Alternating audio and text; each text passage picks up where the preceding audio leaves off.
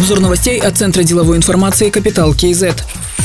В условиях пандемии и ухудшения экономической ситуации Национальный фонд выполнил свою роль. В прошлом году трансферты из нацфонда увеличились на 55% и достигли суммы 4 триллиона 800 миллиардов тенге. На этот год правительство также запросило 4 триллиона 600 миллиардов из нацфонда. Средства должны быть направлены на посткризисное развитие и использованы эффективно. После восстановления экономики республиканский бюджет не должен опираться на трансферты, поручил президент Касымжимар Токаев, заслушав годовой отчет руководства Национального банка. Использование средств нацфонда в будущем необходимо сократить до до минимума, потребовал он. Также президент сказал, что государство не может постоянно финансировать бизнес. Активное участие Национального банка должно сворачиваться по мере восстановления экономической активности и активности банка второго уровня. Поэтому по мере окончания действий льготных программ кредитования меры государственной поддержки должны уступить место рыночным механизмам.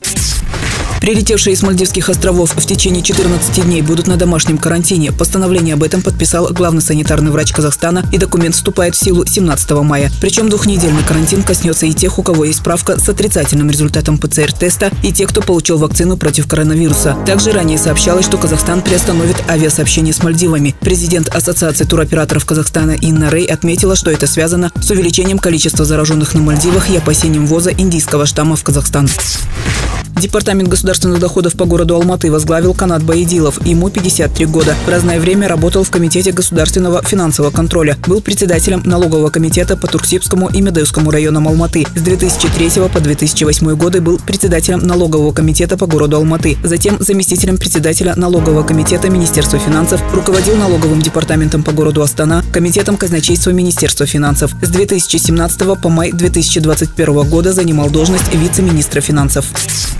Специальную жилищную программу для молодежи запустят в Нур-Султане. Аким города Алтай Кульгинов сообщил, что концепцию программы «Елер даже стары» разработали еще в прошлом году на встречах с волонтерами и представителями молодежных организаций. Само льготное кредитование планируют запустить в этом году. В программе смогут участвовать молодые люди в возрасте до 36 лет. При этом необходимо иметь столичную прописку не менее одного года. У претендента программы не должно быть собственного жилья. Стаж официальной работы не менее одного года. Участник программы сможет получить на покупку жилья кредит до 13 миллионов тенге под льготные 5% годовых. Стоимость приобретаемого жилья не оговаривается.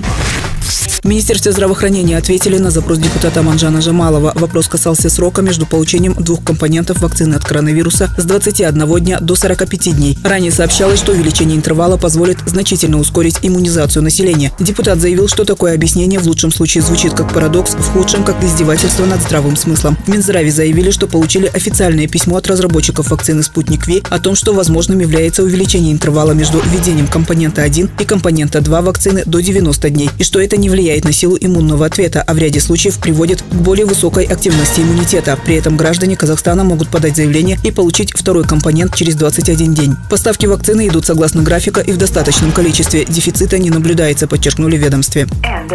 Другие новости об экономике, финансах и бизнес-истории казахстанцев читайте на Капитал Киезет.